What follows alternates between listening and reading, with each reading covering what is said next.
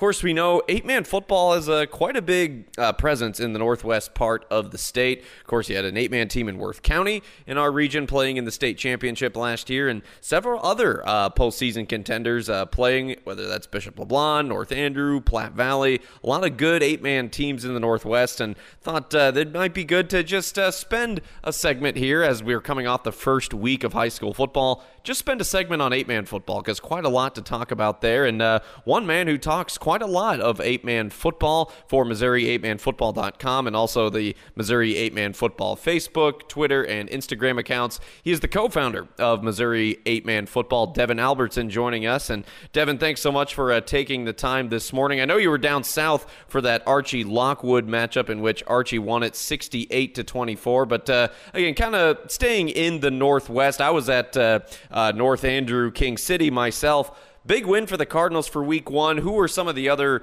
regional winners that stood out to you in Northwest Missouri in eight man football in week one?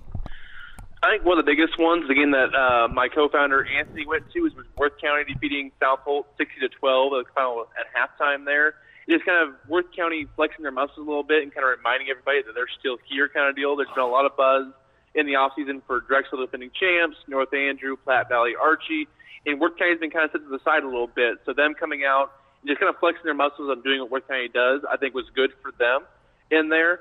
Um, we were talking before we started here about Stanberry and St. Joe Christian. St. Joe Christian leading 14 to 8, a lighting issue delay forcing him to Saturday. Then, then Stanberry took care of business there, win 76 26. Um, so Stanberry got a big win there. But I think a team that we're not really talking about, I know they lost. Game you were out there, but King City, I think, proved more to me in their loss than a lot of the other teams did in their win there because we were kind of looking at King City. They lose Parker Muff, Landon Wells, Corbin Taylor, some really good production on offense. Like, what are they going to be this year? Are they going to be able to keep up with the big dogs? And leading at halftime versus North Andrew and really pushing them to the brink. I know the Cardinals played well in the second half there, but I think King City playing that within a two-score game really showed a lot about King City what they're going to be this year, uh, more than really anybody else getting a win this uh, Friday, last Friday night.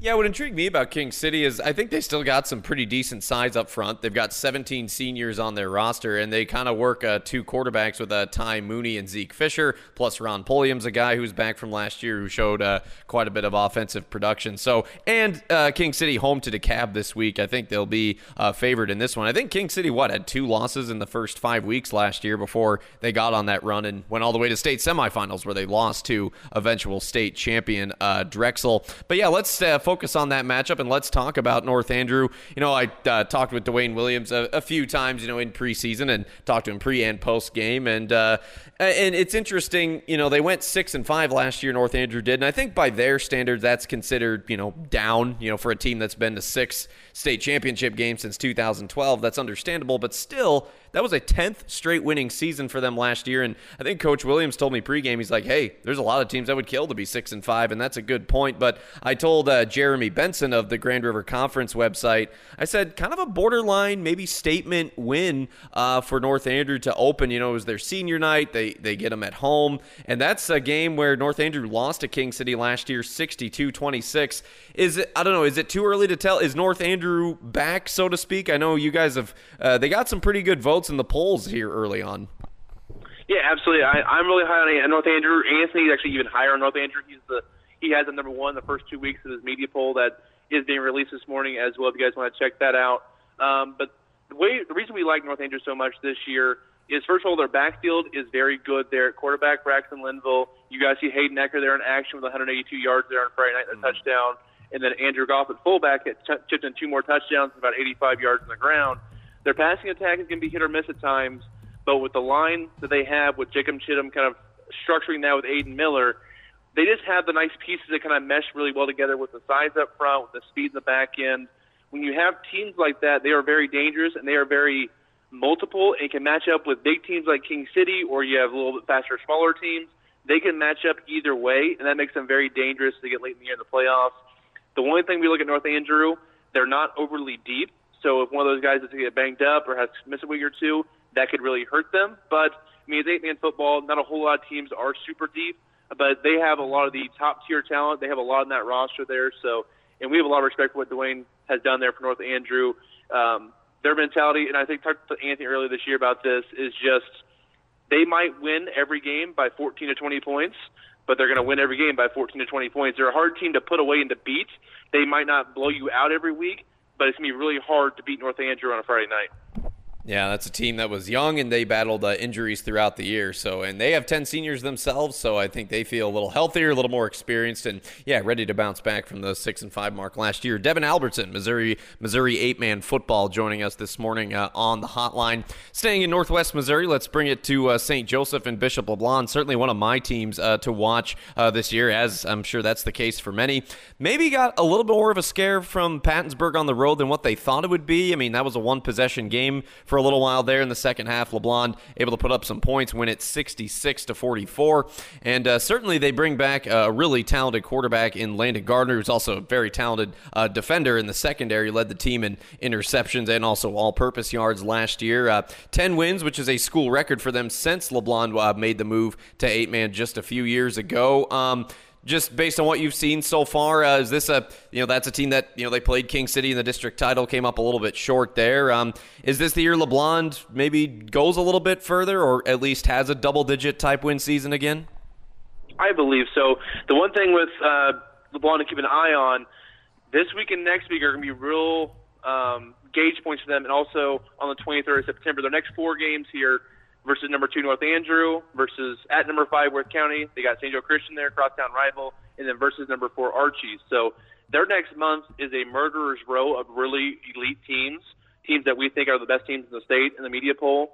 Um, so that's one thing to keep an eye on for LeBlond. If they can get through this next four weeks at three and one, four. If they go four and zero oh in those six two weeks, four weeks, they're going to be sitting really pretty. But if they can go three and one in the, those weeks, they're going to bump in that top five, I think, there and kind of prove themselves as one of the state contenders here. Uh, but they have a lot to prove here in the next couple of weeks. I'm really excited to see what they do. Um, I'll be, of course, be there to watch their game this Friday versus North Andrew. Yeah, that'll be uh, one of the top matchups in Northwest Missouri uh, in week two. Uh, maybe one of the unsung heroes in week one in Northwest Missouri. That'd be Stewartsville Osborne beating the Nodaway Valley Thunder uh, on Friday night, 26 to 6. Of course, Nodaway Valley, it's just what the second year for them as a co op. And Stewartsville's a, a team that really struggled throughout the year, had to you know deal with some injuries and uh, obviously you know a big scare there at one point in the middle of the season. But uh, yeah, I mean, that's a good week one win for Tommy Fish and that group. And they play, I think, uh, at least a beatable Mound City team on the road in week two. Is the 2022 spelling perhaps better fortune for Stewartsville Osborne? It's definitely a great start to the year. Um, I know we've looked in Braxton Gibson. He's a really good running back there for them. They got a little more size this year. They got a little more, ki- few more kids on the roster this year, so they can withstand a couple of injuries here or there that are going to happen in a football season. So I'm excited to see what they can do. They've won um, four games in the last the first two years under Tommy Fish there, but I think they're going to be kind of rebounding this year, maybe building towards something um, going forward. So I'm excited to see what Stewartsville Osborne does. I know Mound City they struggled early on there versus a really good Platte Valley team. Uh, their JV played better versus the JV kids of Platte Valley later on, so maybe they got some momentum there. That's gonna be a definitely game. I think Mound City's probably favored in that one, but I think it should be a game that's more interesting than it has been in the past between Mound City and Stewartsville Osborne. Yeah, absolutely. That'll be a 7 o'clock start this Friday, Stewartsville at Mound City. Mound City, of course, ran into a pretty good Platte Valley team uh, this past Friday. I believe Platte Valley won that 52 28 without looking at it uh, in front of me. I hope uh, memory serves uh, me well there. Well, we talked about Stanberry a little bit. They uh, beat Christian in that game. They got moved to Saturday, as we talked about. I know Platte Valley's won. They had a historic run uh, last year. So Platte Valley, Worth County, you know, I think you put Stanberry still in contention for top teams in the Northwest. Any anybody else within our KFEQ listening area that you're kind of keeping an eye on? I know East Atchison, that's another one. That that was a top 10 team throughout the year. Looks like they have Nodaway Valley this coming week. Uh, I guess uh, anybody else you're kind of keeping your eye on here? Yeah, I was about to say East Atchison there. I actually have in my initial top 10 to start the year in the ballot that I submitted to the media poll. Um, I think they're going to be in it this week uh, going forward as well. Uh, that's going to be released this morning. So East Atchison, they're a team that lost quite a bit from last year too. They were kind of an unknown. But I watched their jamboree versus Bishop LeBlond, Rockport, and Nodaway Valley. I was very impressed with what they kind of brought to the table. I like the new quarterback in Simmons. Sonato at running back has a lot of speed. The trackster there for the Wolves. So they're a team that might sneak up and maybe give Platte Valley a challenge there on the 275, and a team I'm keeping an eye on going forward here. I think East Atchison's going to be a very good football team this year, and expect them to be either top 10 or flirting with the top 10 for most of the season. Yeah, East Atchison able to uh, open uh, their uh, season with a victory on uh, week one. Let's see, East Atchison they beat Southwest Livingston fifty-eight to nothing. So yeah, really good uh, way for the Wolves uh, to start their season.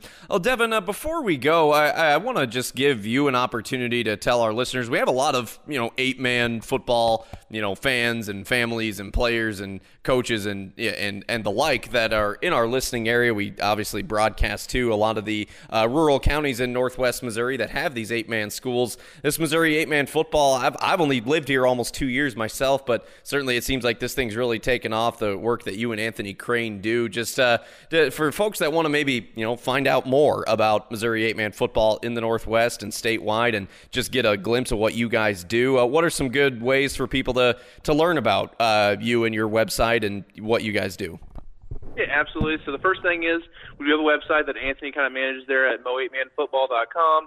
He'll, he has some stuff on there each week. I know he posts his photos, some columns.